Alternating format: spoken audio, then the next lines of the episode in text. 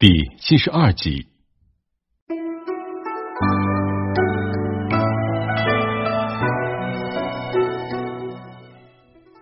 彭泽临行时向内阁首辅杨廷和问计，杨廷和说：“凭你的才干，平定盗贼不是难事，应该防备的是太早办事。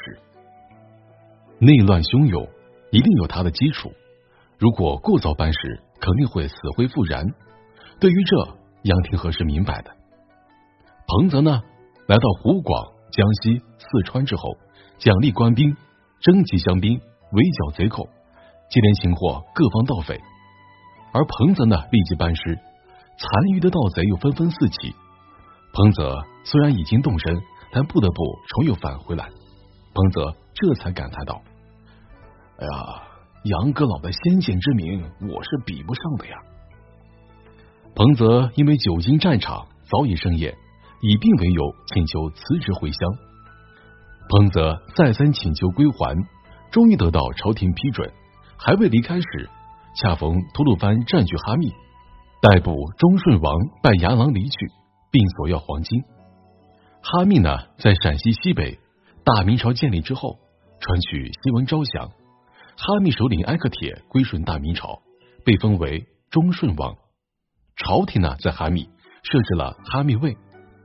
正德元年，拜杨喇承袭哈密忠顺王位，但是淫虐无道，不理政事。哈密的邻部是吐鲁番，此刻是日益强盛。赵建，山东寿光人，成化二十三年进士，他不敢怠慢，紧急上报，请求朝廷派遣大臣经略。内阁首辅杨廷和又是举荐彭泽，可是呢，彭泽已经。获准归乡了，哪肯再去？便推荐后宁王府仇越担任。而此时呢，仇越已经是因病卸甲归田。正德皇帝免不了又下诏书，对彭泽是慰问勉励。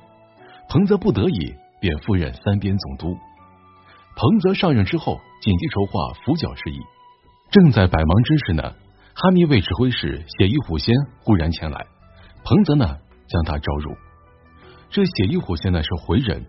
彭泽问起吐鲁番和哈密的近况时，谢依虎先说：“满苏尔胜利强盛，恐怕一时难以平定，不如给他一些金银财宝，算是权宜之计。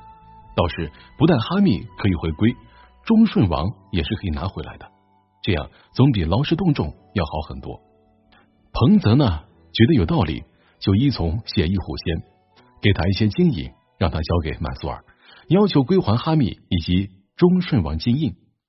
哪知血翼虎仙早就和满苏尔串通一气，几天之后呢，再次要求朝廷给予金银。这彭泽以为金银是小事，就答应了他，并且上书说吐鲁番酋长满苏尔已经悔过，哈密以及忠顺王金印马上可以归还。正德皇帝大喜，召回了彭泽。这满苏尔探知彭泽回朝，不但不肯归还哈密和忠顺王金印，反而是四处烧杀抢掠。而此时呢？彭泽已经离开了，赵建也调往北京担任大理寺卿，山东高密人李坤担任甘肃巡抚。李坤派人质问满苏尔，满苏尔又让写衣虎仙去索要金银，李坤就将写衣虎仙留下，只让他的随从回去，给了两百匹杂布，让满苏尔速速归还哈密和忠顺王金印。这写衣虎仙随从走后呢，一连几天都没有消息。李坤正在疑惑之间呢。忽然探子来报说，满苏尔带领一万精兵来攻宿州城了。这李坤马上召集山东曹州人兵部副使程九畴商议。程九畴说：“兵来将挡，水来土掩，怕他什么？马上调兵守城。”这程九畴在宿州白天巡逻，夜晚则带兵袭破番兵大营。满苏尔败走瓜州，又被甘肃副总兵郑连袭击，狼狈不堪，驰回吐鲁番，再次派人求和。而程九畴则认为满苏尔狡猾多端，应该拒绝。李坤却不肯答应，上奏朝廷同意求和。满苏尔以哈密和忠顺王金印来归降，李坤呢便派血翼虎仙出使吐鲁番。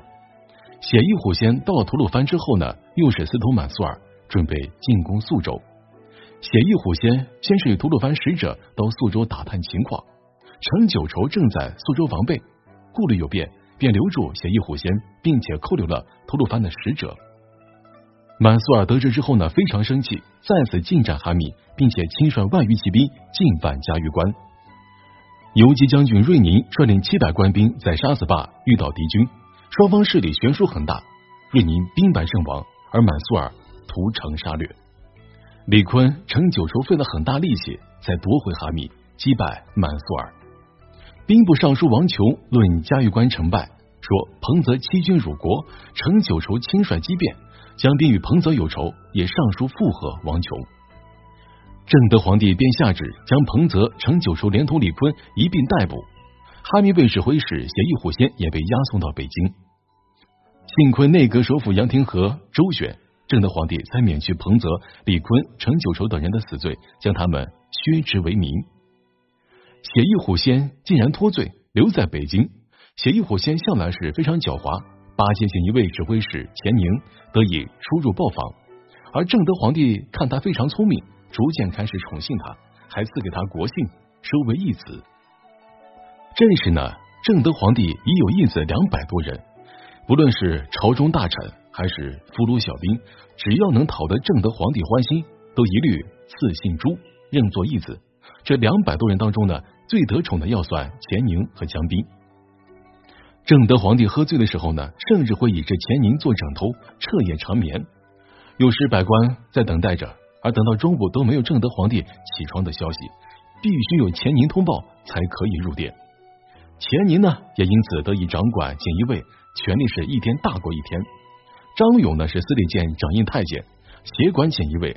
可是钱宁得意起来，便不把张勇放在眼里，气得张勇是咬牙切齿，暗暗寻找机会收拾钱宁。江彬被认作正德皇帝义子之后呢，一直在正德皇帝左右流逝，有时呢同起同睡。正德皇帝争强好胜，一次泄性大发，跟笼子里的金钱豹搏击，不料被金钱豹逼到角落里。这钱宁见此情况，吓得在一旁是瑟瑟发抖。江彬却奋不顾身冲上前去营救，使得正德皇帝脱离危险。这正德皇帝嘴上虽然逞能。说什么自己就能够将金钱豹制服？你们上来掺和什么的，真的是没什么必要。但心里却是十分感激江彬。从此呢，正德皇帝对江彬更是另眼相看。